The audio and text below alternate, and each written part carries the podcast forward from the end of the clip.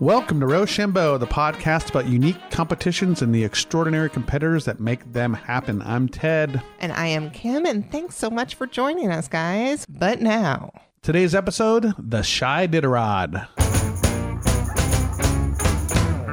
You know, oh look, there's there's some cows. Oh, there's the first gnome team that registered. Oh look, there's the second gnome team that registered. Kermit and Elmo and Cookie Monster. The Titanic, and that was two carts, the HMS Tits and the Anik. There's clowns, there's bumblebees, there's circus performers. We were a pirate ship, Five Richard Simmons. a dragon with wings that actually like flapped up and down. Oh look, there's five Twinkies. Chicago's own Shy Diderod, a takeoff, obviously, from the name on, Iditarod. that's right, the Alaskan dog sled race, Which right? takes place in Nome, Alaska, possibly. Yes, You just told me. it's true. Good job. The Shy Diderod takes place every first weekend in March. Uh, March 2nd is when it's happening this year, and it is actually a five mile long race through Chicago of shopping carts. What? That's right. And I take it they decorate these shopping carts. Oh, they're decorated amazing, amazingly. Amazing. Well, Grace? very nicely done. They're really decorated well, and the carts take on themes, and the contestants take on costumes, and Wow. it all works together to be a spectacular sight to see. this is perfect for us. No doubt. Yeah. So we'll start out, and we will talk to Devin.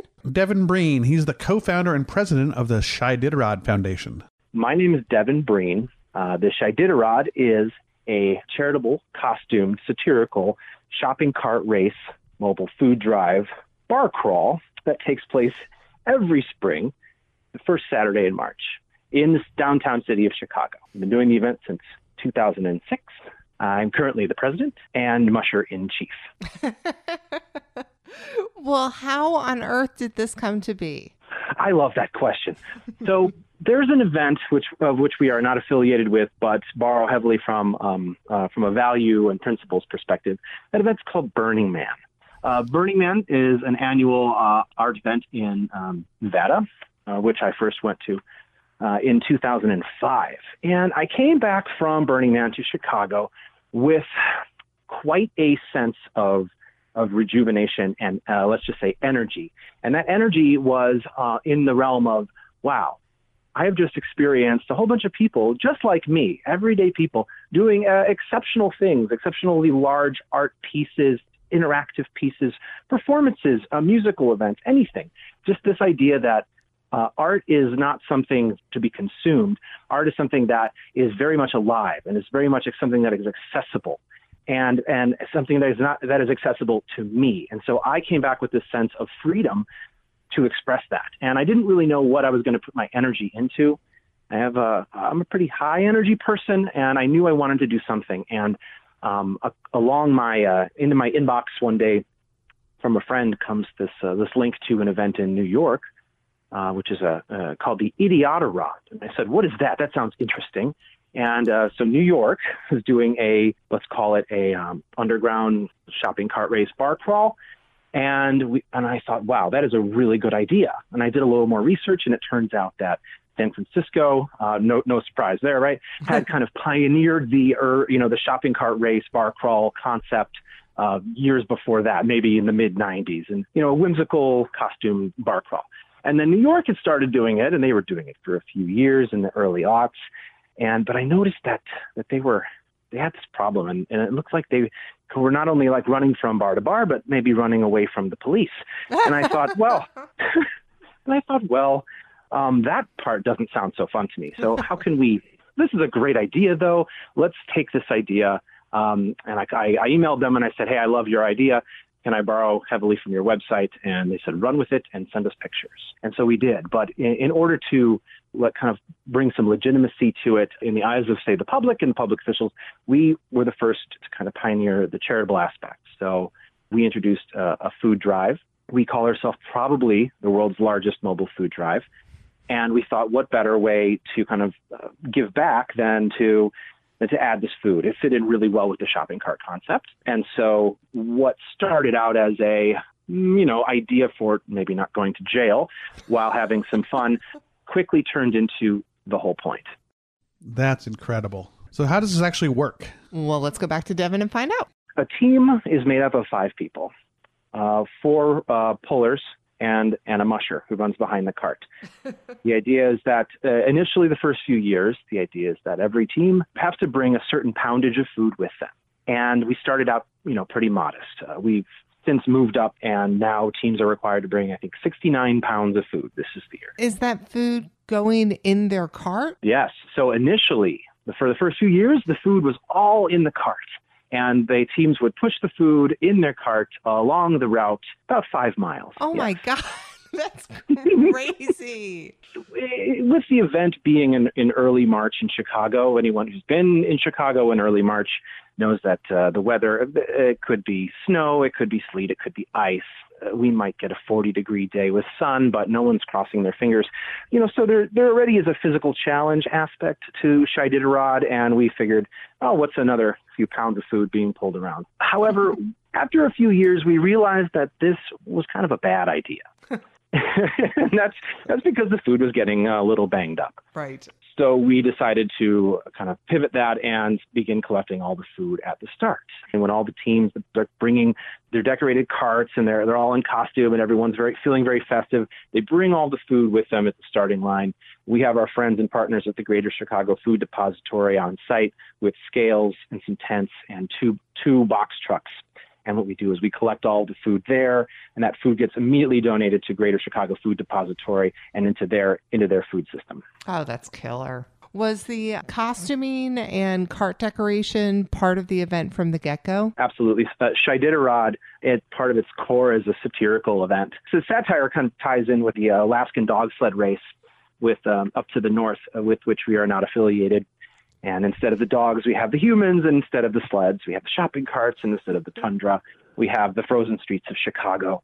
Um, and and so from the very beginning, the idea is that uh, part of the participatory nature of Shiditarod is that you know teams are very much encouraged to come in costume and and to take that costuming to whatever level that they can. And so that ranges from you know some sort of political satire of the of the year to some you know movie that came out all the way on the other end to 20,000 Leagues Under the Sea, uh, fully immersive multiple cart teams who like one year um, our friends over at the Secret Gentlemen's Club, you know, had the Titanic, and that was two carts, the HMS Tit and the Anik, which had both registered, and they came together to form an immense cart, which at the which we couldn't fit it into our into our starting yard, so we you know parked them on the street. But at the end, you know, the, let's just let's just say that uh, the the Titanic wasn't a fast moving cart. It certainly wasn't trying to win first place.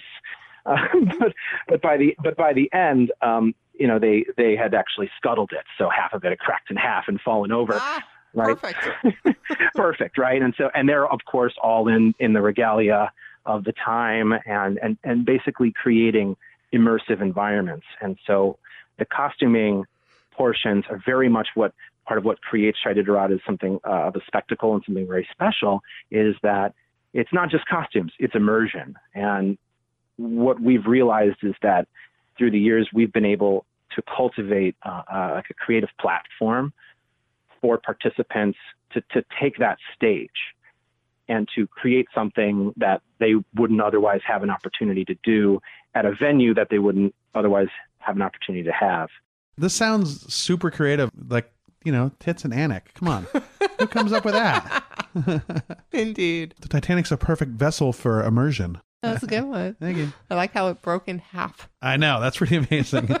All right, Kim, how did this th- whole thing come together? Well, there are a lot of moving parts, and there were definitely underlying issues of how to navigate this within the laws of Chicago. Uh huh. It was all very clandestine, um, ask for forgiveness, not for permission. And, and I don't uh, necessarily condone that approach. And but when so, you're getting things off the ground, I mean, sometimes there's no other way. Otherwise, it would just be nothing but red tape. uh huh, yeah, you you nailed it. And and that was and that was uh, that was my thinking exactly. The ripple effect of an event that the first year we were able to collect about 800 pounds. The second year about 2,400, and and then it just started skyrocketing from there up to 7,200 pounds of food, and we realized, wow, we're really onto something. And and again, it's really hard to say no to an event um, that's that's doing a lot of good. And Right. I mean, it was really immortalized for me in the words of um, one of the Chicago police sergeants back in 2008 when he looked at me incredulously and said, like, what's, what is going on here? And I said, this is the year that we went from, uh, I think 30, 35 teams to 72 teams. It was a very big jump. And uh, we were spilling out uh, onto the throughfare. And um, I said to the sergeant, Sarge, all these people will be gone out of your district in 10 minutes. Um, this is for charity. and he looked at me and he said, well, you know, you're, you're doing a good thing, but you're doing it all wrong. Oh my gosh. So um, hit me with some numbers. Where are you at nowadays with um, poundage of food and money donations? So we've had some really Im- impressive, impressive years, and um, our fundraising has really started to take off. Our participants take all that to just the next level. At, at this juncture, we are cresting upwards. We're almost at 200,000 pounds of food collected since inception. It, it floors me to think about that. And we are we've collected more than $200,000 in donations from uh, pu- public donations Freaking And- killer. it, it's a shopping cart race, you know. And from here, a few years ago, we began uh, our own grant program. So, uh, as stewards of the public's money, uh, and in line with our hunger fighting mission, we began a grant program called the Shiditarod Grant Program. That every year we encourage other local Chicago area uh, non-for-profits to apply. A lot of these organizations are very small. Uh, some are some are larger, but they're all doing work to fight hunger in Chicago. And since we uh, since inception, we've been doing the program for just a few years now. We have given away more than one hundred and fifty thousand dollars uh, in grant to organizations all over the city, on the south side, on the west side, on the north side, on the east side, even downtown in the Loop, where where you know where there's a lot of where there's a lot of money, but there's also a lot of challenges and a lot of hunger, and and some of those areas are where, where people get overlooked. So it's been it's been really been an honor to to be able to start out as a very grassroots organization and to come up to a place now where we're able to help be a catalyst for other organizations that are smaller than ours who are trying to help people and who are doing a great job. Good work, guys. That's amazing. So it sounds like quite an action-packed day to get to fit all that stuff in. Yeah, it's Yeah. a really epically long day for them, but Devin actually does a great job of breaking down how it all plays out. He sets the good scene for us. He does. All right, let's go. Around 5:30, 6 a.m., our first alarms go off. About 5:30, and that alarm consists of a curated playlist that I've been building for the last 13 years uh, of Shiditarod music. and um, let's think Top Gun meets Rocky, right? Uh huh. Meets the final countdown, meets Eye of the Tiger. And they all get together, they all get together and they write a rock opera. So this is the Shiditarod soundtrack. This is what we start out at Shiditarod HQ at our building. So we all pile into the car. We head on over to the yard. The yard is the Shiditarod dog pen. It's where all the teams gather at the starting line to get all amped up. We listen to more music, and then once around 12:30 hits, we send them off. So that energy in that yard is one of the, my most favorite parts of Shai Uh, everybody there, it doesn't matter what temperature it is. You know, everybody's there. The energy is super contagious. Just people are raring and raring to go like like nothing else. And then you get up there and you say you're not going to get arrested, and it just takes everyone to the next level. the start of the race, there's a bunch of uh, fanfare and pageantry, and our friends, Environmental Encroachment, one of the greatest Chicago marching bands ever to exist. They've been with us since year one. They come out and they do uh, a wonderful, a beautiful starting line uh, performance. They have a bunch of their horns out there. They're a fantastic marching band, and they come and they rile everybody up. We uh, we come out there with a bunch of flags. We do a big countdown. The police, uh, our friends, obviously our event now is fully permitted, and so our friends at the Chicago Police Department help us ensure traffic safety as we send everybody off. We count it down to ten to zero. We wave our flags. We go running down the street with them as 750 costumed racers pour on out of the yard into the street. Everybody runs, and it's it's like chariots of fire in slow motion. Do do do do do do. Yeah. And running down the street, you have okay. Look, there's an F-25 with uh, with all the members of Top Gun oh look, there's there's five Twinkies. you, know? you know, oh look, there's there's some cows. Oh, there's the there's the first gnome team that registered. Oh look, there's the second gnome team that registered. Oh, you know, there's there's a team of police officers uh, who pull over to the police officers who are working and helping us and write them a ticket and give them a donut. You know, it's it's just. I, I could go on and on about these about the teams and the creativity that you see. And one of my favorite parts of this is is that you get you know cars that are stopped you get um people who are walking by and who say like what is happening here you know as as indiana jones runs by being chased by an enormous boulder and and someone will stop and say it's the Shiditarod and then the next year you know what those people are racing with us So are these people serious about the race? Or are they just having fun? Or are they um, probably probably a mix of the two, huh? It's really a great question because the more racers I talk to, the more finding the ones that really care about the time seem like finding a unicorn. Right. But there are some out there, and it is a timed race. we estimate it's probably 5% or less of our participants who are racing for time. But the folks who are racing for time want it and they want it bad. So over the years, we've built uh, timing software where teams uh, come and they check in at the checkpoint. The checkpoints have different, you know, games and things to participate in, and then after your time is up, you come back and you get your time card, and then you run to the next checkpoint, and the process repeats, right, for five checkpoints.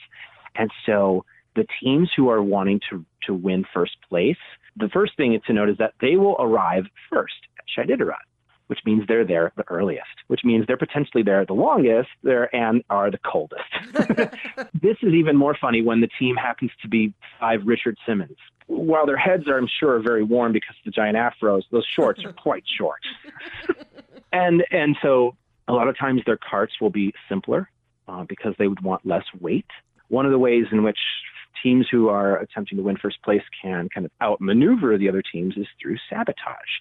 Sabotage is, is whole, all, in and of itself a whole conversation because we have a very specific type of sabotage that we like, uh, where teams are kind of creatively attempting to thwart other teams, like years back, inserting a fake route map into the stack of route maps and having a team run like to come some other bar completely far away and saying like, wait a minute, what happened?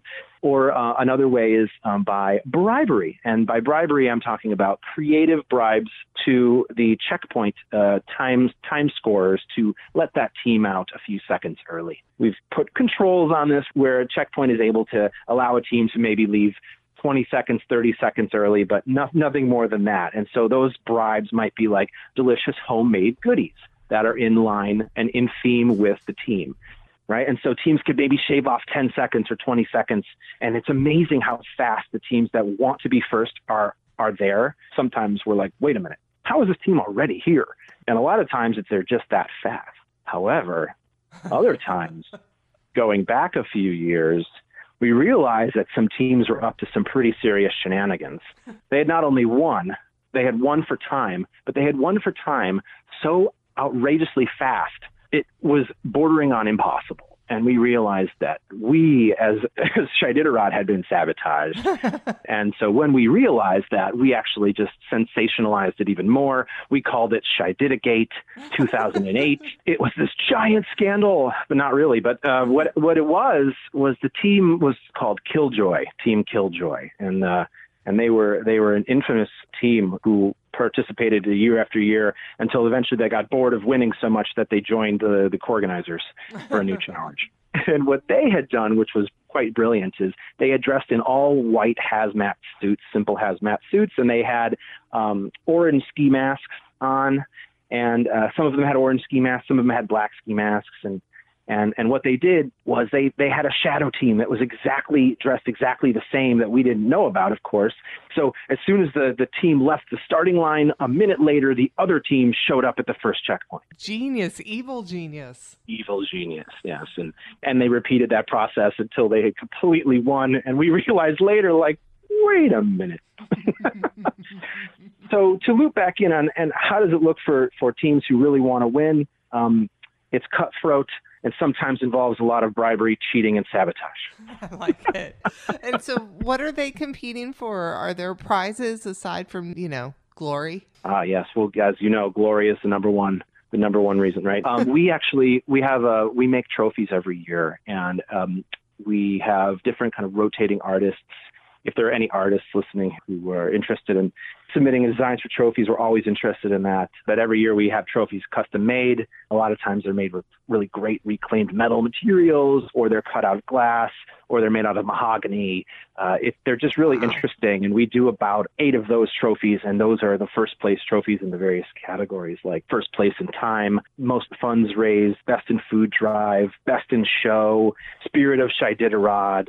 These are the, the kind of high level uh, allocades that teams often align themselves with. And then we do a lot of smaller trophies as well because the amount in which teams put into Shiditarod is uh, is really Herculean uh, often, and and it's really great for us to be able to provide them with a keepsake. Wow. that sounds like a nutty, crazy, fun day. And if you're going to cheat, do it cleverly. That was brilliant. That's my favorite cheat story ever. Yeah, yeah, that's good. Gosh, we strongly encourage anyone in the Chicago area to go check it out and consider participating Yeah. because these are great people to get hooked up with. So, you want to meet some of these nut jobs? Yeah, I want to meet these nut jobs. I love nut jobs. they are very, very lovable and they are all in it for a really good cause. All right. My name is Amy Bashidi. I've been a competitor with the Shiditarod since 2006. This year will be my 11th year competing. Hi, my name is Liz Lux. I have been a competitor since the second year of Shiditarod, which would be 2007, and have not stopped since. Our team is called uh, 3GS&T currently. Um, previously, we referred to it as three girls, a stash, and a tail because one of us would always be an animal with a tail, and one of us would always wear a mustache. We've been an all female team for maybe the past seven years at least, possibly a little longer. Well, let's talk about that first year then. How did you hear about it? I actually raced with a, a guy friend of mine who was trying to start his own um, his own website that would identify where uh, drink specials in Chicago were happening on any given day, and he decided that would be a good way to promote his website. So we borrowed a shopping cart and showed up at the Pontiac Cafe, and immediately once the race started, took a header and dumped everything out of our cart. Oh, so let's clarify. What does borrow a shopping cart mean? okay. It it was a challenge the first few years. Mostly we go to grocery stores, explain the concept to them, tell them it's a food drive, and most of them are okay with us borrowing a shopping cart as long as we promise to bring it back. That's very cool. did Um, you get some strange I'll- looks that first year? Of course. Um, and not the first year, but a subsequent year, my friend with the with the website actually got arrested bringing the shopping cart back. No. and some a police officer saw him and cuffed him and threw him in the back of the car until we managed to straighten the whole thing out. Thankfully, that was one of the years we had talked to the manager who gave Yes. us permission, had Yes. unlocked the cart for us, and just Yes. needed to then explain the craziness to the police. Yes. Oh my gosh. But nobody wants handcuffs. That's just terrible. Of course not. Of course not. Liz, how did you get talked into joining? It was a bar crawl that you could also dress up for and a way to look forward to spending time outside in the winter and break up Chicago doldrums. Yeah, let's talk about the weather. Um, this takes place in March, so that's got to be challenging. The weather varies, but we, we have across Shiditarod, we have a line that we all depend on. There's no such thing as bad weather. There are only poor wardrobe choices. Has it ever snowed? Oh yeah. Oh, yeah. And there's The- more more frequently what happens is is the weather will be whatever the weather is, but we'll be dealing with piles of snow on the sidewalks and in the streets from it having recently snowed. I've been to the Pontiac Cafe. Oh, you Yeah, have. it's a fabulous bar. Right on. There's a lot of fabulous bars in Chicago. They really are. Yeah. And they're very, very supportive of this event, and it incorporates quite a few of the finest. Mm-hmm. And I like her point about just there's no bad weather. It's just poor wardrobe choices. I think of that every Halloween, but Uh-huh. that's got to go like a hundred times for this event. So you want to hear about some of these crazy costumes Yeah. that 3GM and T have created? Yes, I do. You know I do. I love the fancy dress. Truth. Our most Yeah. interactive was a Jeopardy costume, where Mhm. each of us was a Jeopardy category that then had movable parts to play the questions for other racers. Um, my favorite was two years ago. We did, um, and I'm totally aging myself here, but Um, we did a play on um, Garbage Pail Kids. Do you remember those? Sure. and we called ourselves Garbage Cart Dogs, and we made our cart into a flaming dumpster, and we were each different characters that were plays on our names. Five miles is a really long time. What do you guys do to get yourselves through the stretches where maybe there aren't as many people cheering you on? We bring snacks, A plus. and we also drink a lot of beer. Perfect. And also, um, our route takes us past a old police station, and so we've built in photo sh- stops for ourselves, and so we always take a group photo underneath the Chicago police sign. We try to take a photo underneath the train tracks, or if we can catch Mhm. a train going by, we'll take photos of us waving at the train going by. Yeah, do a lot of when passersby see us and they do they do a double take. We'll be like, "Happy Shiditarod Day," and I stop and explain to them what we're doing sometimes because we don't care if we win or not. I've definitely had friends tell me that they'd never heard of Shiditarod, but they were having brunch in a place on Chicago Avenue and they spotted us running by and they're like, "Wait a minute." There's people in wacky costumes running by with a shopping cart on a Saturday morning. That's a long run.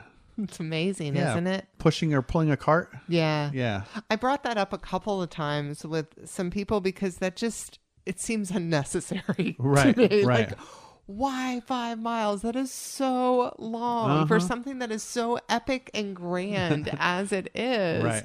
Five miles. And I guess they're not like the, the, this team is not trying to win, so they're not running the whole thing. They're probably they're stopping and taking photos. Absolutely. They're And it's a bar crawl, so So- you're yeah, stopping you're at stopping bars, bars, okay. and enjoying yourself for a little while. And okay. some of the bars have performances and Uh-huh. have music, and it, some of the bars take on their own themes. It's definitely like a full day of action-packed community fun. Okay, I could do five miles of that. Yeah, right. Yeah. there you go. There you go. Yeah. So Such a creative event. it's so creative, and you know their creativity actually extends into their choices for sabotage. Very nice. We're encouraged to sabotage other teams' carts, but the sabotage has to be funny or, you know, we can duct tape another cart's wheels, for example, so that they can't roll, but we can't use a bike lock to lock it to a tree or something. There's levels. creativity Yes. yeah creativity is rewarded and since it is a food race sabotaging with food or anything else that sort you know if you would dump flour on someone is completely discouraged and would Mhm. disqualify you because Mm-hmm. you don't want to go about wasting food if that's the antithesis of what the cause is about Right. And we also can't use anything for sabotage that creates garbage. We we have a strict policy of no matter out of place, so we don't litter, we don't leave garbage or carts or food or anything on the street where we're running. Very cool. Um, can you talk to me a little bit about the charity aspect and how you guys feel connected to that? Yeah. it's the reason i'm still doing this after Yeah, all for these sure. years truthfully if it was just an excuse to get together and drink and do a bar crawl i probably would have I mean, we would have done it two or three times and then been, been done, but we keep coming back. they've Uh, come so far with how much money they raise and then distribute it to various other organizations. Each team is required to donate, um, I think it's usually 69 pounds of food per team to the Greater Chicago Food Depository. But then you can also fundraise. And last year, all the teams together raised over $50,000. Our team and the next highest fundraising team raised, what, $21,000 between the two of us? Yeah. Holy moly. What suggestions do you have if anyone's ever new to fundraising? How do you, how Oh, do you bother get people. that money? Bother people. Bother people. and think of creative ways. Like we have um, a group of people who not all of them live in the city anymore, and so they have created a contest for February. Well, they'll come up with some crazy photo tagging rules that anyone who posts these photos and tags our team will On count Facebook. towards dollars that they'll donate. Yeah, and so And then this so group of this group of guys will then match whatever points we get and donate to us. Oh, one of the prizes for fundraising is access to a VIP porta potty. Sweet. So it's only applicable in the yard, but it Right. definitely is what encouraged us to. It might have been one of the main encouraging factors to start think it was. increasing our fundraising. yeah, I think it was. I think it was. And and you know they have there's an attendant and they'll they'll have like scented candles and nice toilet paper, and you know they the first year actually uh, yeah a heater. So I mean the first year they were actually giving out uh, schnapps when you came out of the bathroom, but then they stopped doing that. All right, so those girls know the score. They got it together. Right. They've done it. They know. They know what's going on. Yep, and they know the right prizes to fight for. Right. they have their priorities correct. That's right. But um, I did get a chance to talk to a lot of awesome competitors. Truthfully, I could have talked to more than I even did. Um, there's just so many people that are involved with this that are passionate. Right. Amazing and really wanting to share. And Awesome. one of them, his name is Jeff. He's coming up next. He and his team, Action Squad, they are borderline legend. So my name is Jeff Dezaki. Uh, I've been with Chiditarod, or at least associated with it and working on it uh, since 2006. I was with the team Action Squad. I have raced officially probably, um, I think, 11 or 12 of the 13 years. I can't remember. And now at this point, I kind of come in and out. Year one, in order to find out about that way back then, you just had to read it on blogs. My friend Dave stumbled on it he was at my house the weekend before and he says, Hey, do you have any interest in doing this like shopping cart race? I'm like, Yeah, sure. That's all we knew about it. And on day one, my favorite though is here we are, right? We're all kind of like milling about, not knowing what happens. And this guy kind of dressed as like a, a Shriner, but like with a leopard print hat, gets on top of this ladder and he gets on his megaphone. And the first thing he says is, Good news we're not going to get arrested. I'm like, that was an option for today? Like, what? Who knew that was on the table? Yeah, yeah. So, and then it's evolved into something far grander than that. That had to be Devin up Yeah, there on yeah. that ladder. And who wouldn't want to celebrate the fact they're not getting I arrested? do that almost every day. All right. Are you ready to hear some of these amazing carts that Jeff and his team have put together? Yes, ma'am. You will soon understand why they are legend. My personal favorite, yeah, mostly for nostalgia, was the giant AT-AT from, um, you know, The Empire Strikes Back. It was about five and a half feet tall and about seven and a half feet long. Holy Um, moly. it was done to scale from the little snow speeder, so we kind of ramped it up from there. It was pretty crazy. Um, that was fun because the whole time, you know, you're like this, you know, you're living your life as a little kid who always wanted, to, you know, have a giant. You know. So we did that, and then of course we it peed, as I'm using air quotes, beer. So we we rigged a mini keg on the inside of it, oh my so gosh. that when you like pull the string, it you know, you had beer out. So yeah, it was my personal. But then I think what most people remember us for uh, is uh, the diner. We we made a diner, um, and people remember it working. And I'm using air quotes again because this kind of goes back to the whole, you know, like there's a folklore about us. Is that we we did serve food, right? And so we brought a bunch of food, and we were serving burgers, and we had a menu. But here's the thing: so we had waitresses, and we were giving out coffee. Like we brought our own coffee, and you know, we're serving it, but we ran out. So then the the Chiditarod serves breakfast.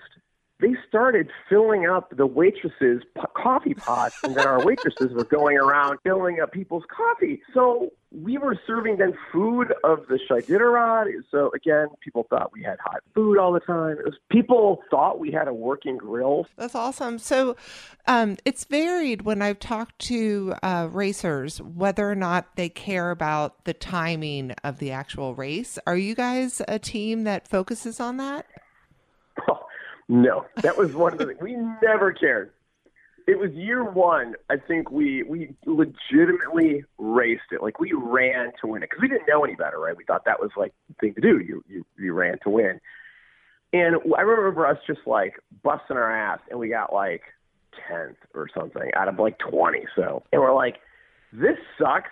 Screw this. So we ever since year one, we just focused on the costuming right? With like this idea of like it was always then at really after year one of like we need to win best in show. Like that's what everyone cares about, right? We need to be the best because that's what people remember. They remembered the best, in, like what was the coolest looking car, right? They remember those things.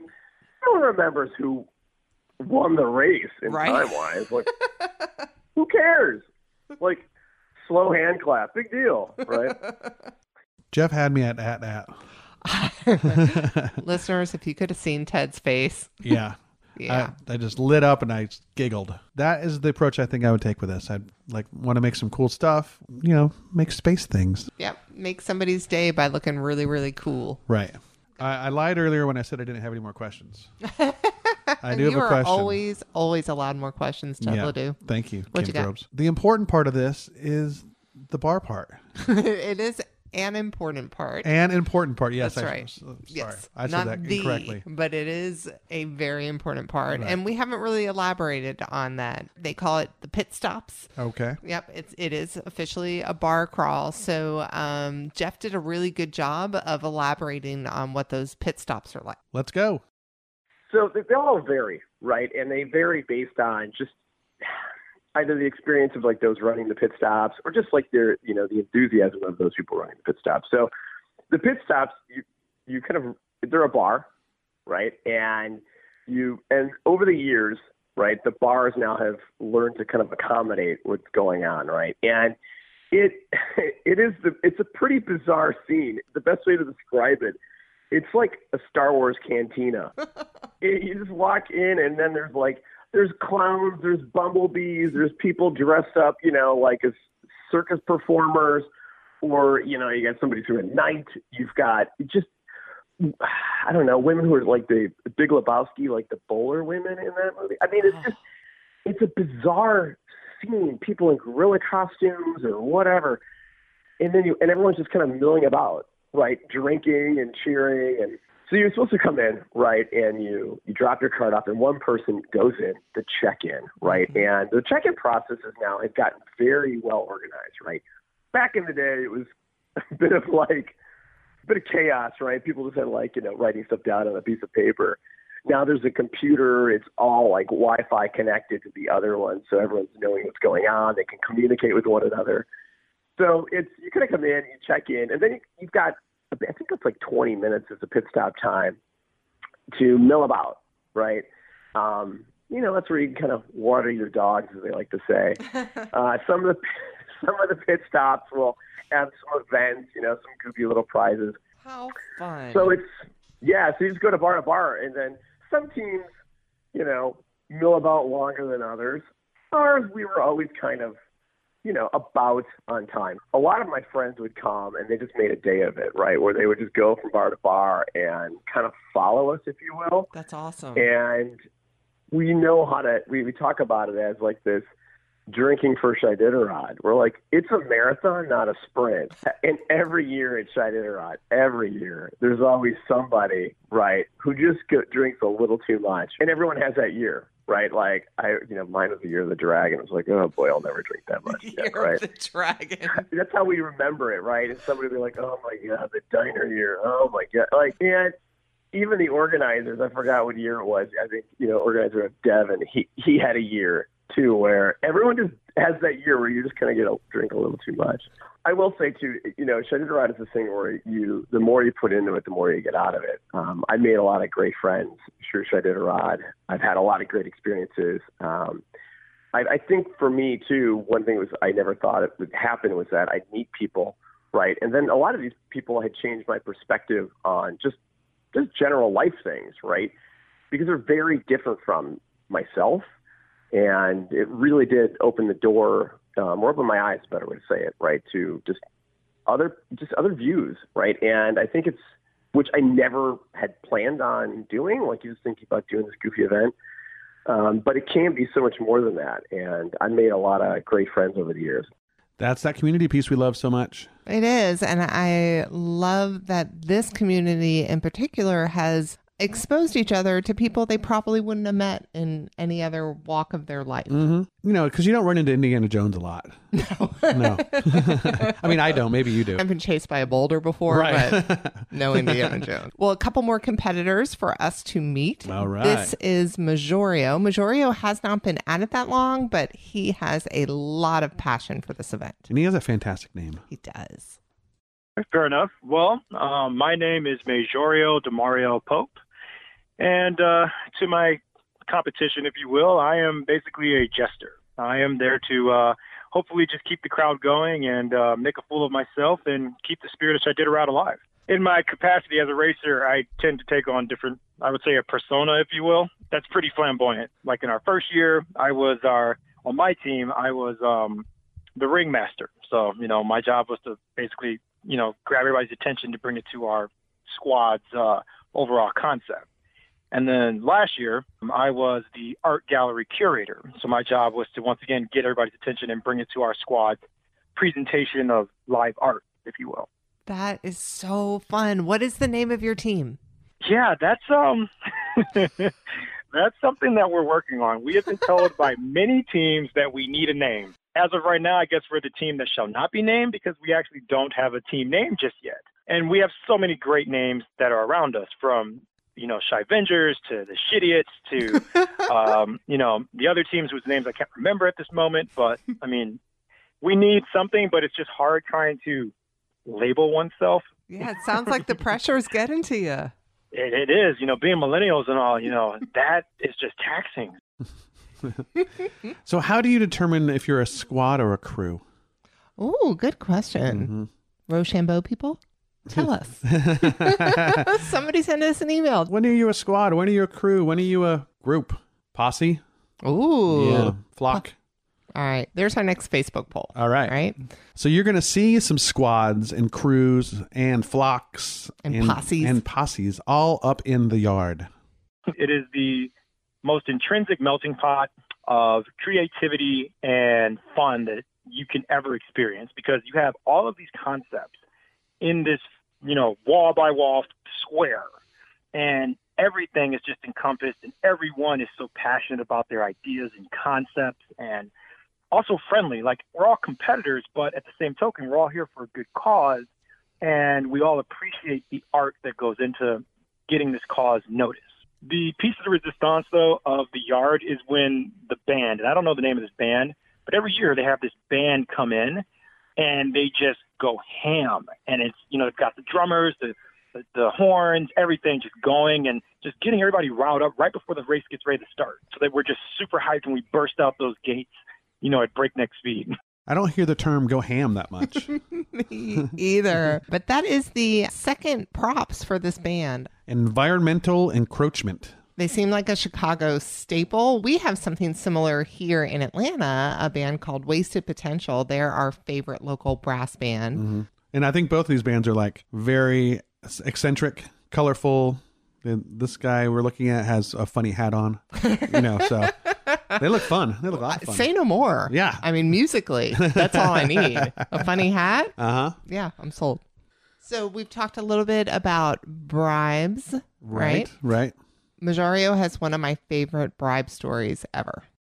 So the bribes, of course, you, you keep them for the judges, and um, you, you got to do a bribe. You know, that's part of the fun is trying to find out different eclectic ways to, you know, woo the judges, you know, favor, if you will. And um, when I went there last year, we were at the circus. We were running a little late to the very last pit stop, so we offered a a group twerk if they would let us pass the uh, final pit stop. We were like a minute behind, and we're like, come on, we got to finish the race here. So we will all collectively, all 10 of us, drop it like it's hot if you'll let us go.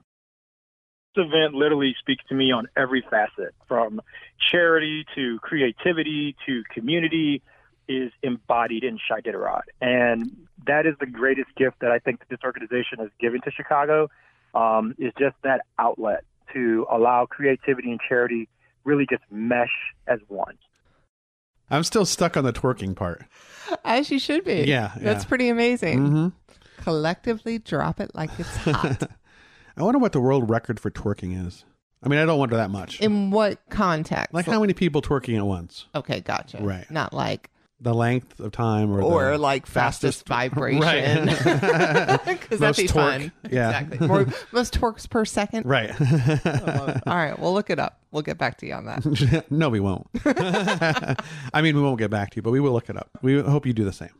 So, who do we have next? More twerkers? No more twerkers, but our last team to represent for the day, Gnomeward Bound. Gnomeward Bound. That's right. Nice. There's no place like Gnome. Ah, Nome, Alaska. My name's Lauren Haynes. I'm a competitor with Chiditarod uh, from the Gnomeward Bound team. We were second place fundraisers last year, and I have competed three times. My name is Alicia Sharkey. I'm also on the Gnomeward Bound team, participating in Chiditarod as a competitor. I've participated twice, getting ready for our my third time this coming March.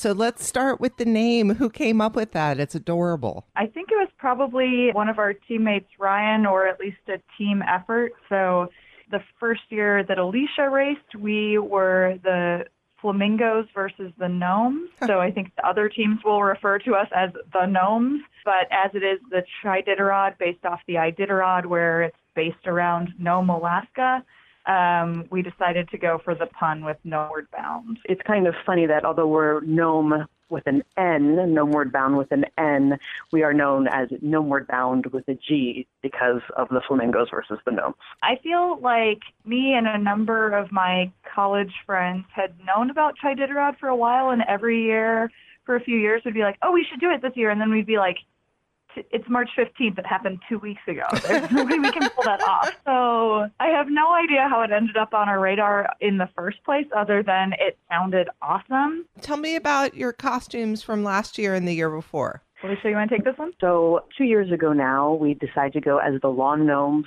versus the lawn flamingo. So, we had two separate parts. I think one of the reasons why I was invited was because Lauren knows that I am very much into costume design. So I had a lot of fun creating the gnome costumes. The flamingos were just a riot with full body body leotards and tutus, very scary face masks for some of them. Um, Lauren had some gorgeous eyelashes. It's a lot of fun. And we did the cards basically as lawn games.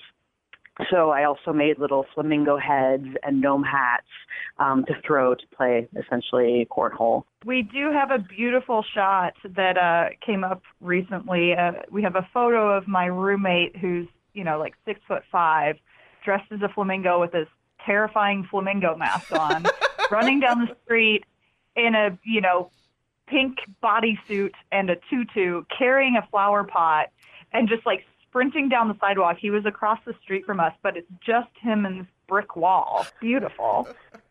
Um, then this past year, we um, continued with the two cart theme, again with 10 of us participating, and this time we went as cereal box mascots with 10 of us doing that. So we had quite a few different ones. Um, we had Snap Crackle Pop.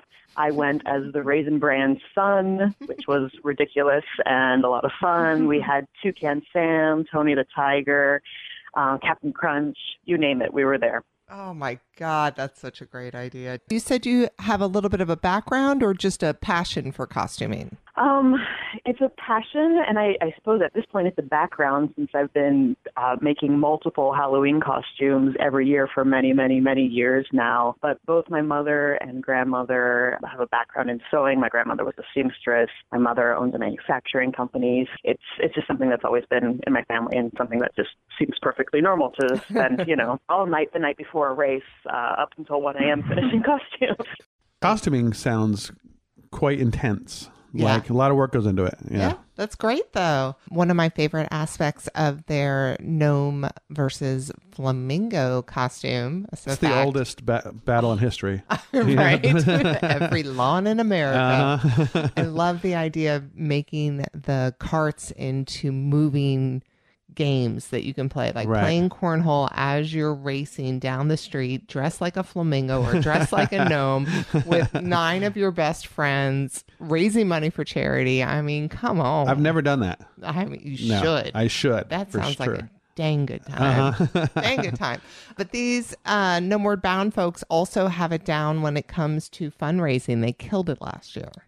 we had a lot of luck with that. And so I think that's something that was maybe even a little bit unexpected for us. The the year before, so when we were the flamingo versus the gnomes, we found a lot of success in fundraising just as the competition between the gnomes and flamingos. Our extended friend groups, families really got involved in, you know, cheering on one or the other or both, trying to sabotage the other team, etc and we found ourselves accidentally on the radar of you know the more long-term contestants who you know, have year over year raised incredible amounts of, of money, right? So this was something new and exciting. And last year we didn't think we could possibly top that, but, and Lauren, maybe you want to jump in and talk a little bit more, but we were able to raise even more last year. It's pretty incredible and found ourselves coming in second place with fundraising, which we're so grateful for everyone who, who made donations. It was truly incredible. Yeah, it was uh, pretty crazy. We ended up with like an $800 anonymous donation at one point Wow. that we still don't know who gave us. And so it's a good cause, right? People are excited, but also like a good friendly rivalry goes a long way. So I, I think after the first year that we were fundraising, we did what, five thousand, seven thousand dollars between the two teams, Alicia? Do you remember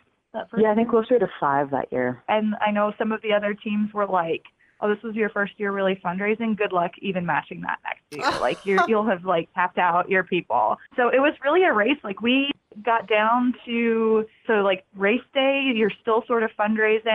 We're like posting pictures of us running around in these crazy, you know, cereal costumes, and like our carts are decorated like a giant cereal bowl and like the other one was decorated as a cereal box, so we were chiditeros and you know, like we looked really cool. We had a lot of good content to put out on the internet, and um, we were only like I think two hundred and fifty dollars behind first place. And honestly, we gave up at one point. We're like, we've been drinking and running and you know looking at other people's costumes all day, and we were just like in the bar being like, okay, let's just have fun now. Like, okay, somebody probably could just whip out a credit card and donate the last $250 but like we don't actually know when this ends and like we raised over $10,000 I think we can stop now That is epic. Absolutely. Ten thousand dollars. yeah Yeah, we even had a donation from our Lyft driver who drove us down Oh to my the event. gosh. I know. I mean, I think the thing is like, you know, I mean, just random people in the street see it. Um, you, you know, you tell them what's going on, and, and they get really. I mean, it's just a beautiful thing, right? And there, people are just happy to to donate and be a part of it somehow. That is incredible. Yep. Yeah, that's some fundraising right there. I mean, ten thousand bucks. That's that's impressive. Yeah, Yeah. considering how many teams are doing this, they are raising so much money for such a good cause and a variety of micro causes in there too. Right. So, Right. Good work, everybody. So, of course, this does sound like a lot of fun, but it's got to be also really taxing and like a lot of hard work. I mean, it's long. So I had to ask them, how do you get through this? a lack of sleep and caffeine goes a long way.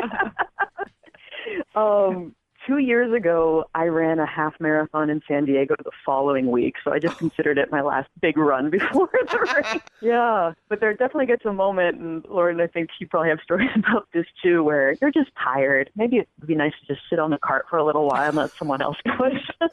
there was one point that I don't know if it was sabotage or just people being tired, but certainly when we were flamingos versus gnomes, there were several gnomes jumping on the flamingo cart to have a little ride along. But I know, like, compared to Alicia, I do not run marathons. I barely move. And, um, like, it was definitely one of those things that the first year I was like, oh no, okay, I'm racing with like four of my guy friends. I don't know if I'm going to be able to keep up and like two of them were like already slowing down to a walk while I was still like, Oh. okay, I can keep jogging. But yeah, it's a long day. You look you look pretty miserable by the end of the day as you're coming across the finish line. You're just like, are we going to make it? I don't know. I bet, man.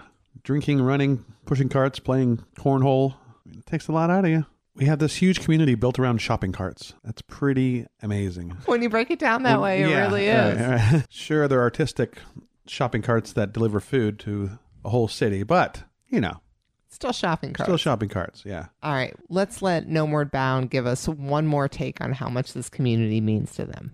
Take us gnome. I think it's been awesome. Like a, a few years in, we've now gotten to be friends with a number of other racers, and that's been awesome. Like people are just so creative and so charitable, and just like really interesting people who do really interesting things when they're not in this race.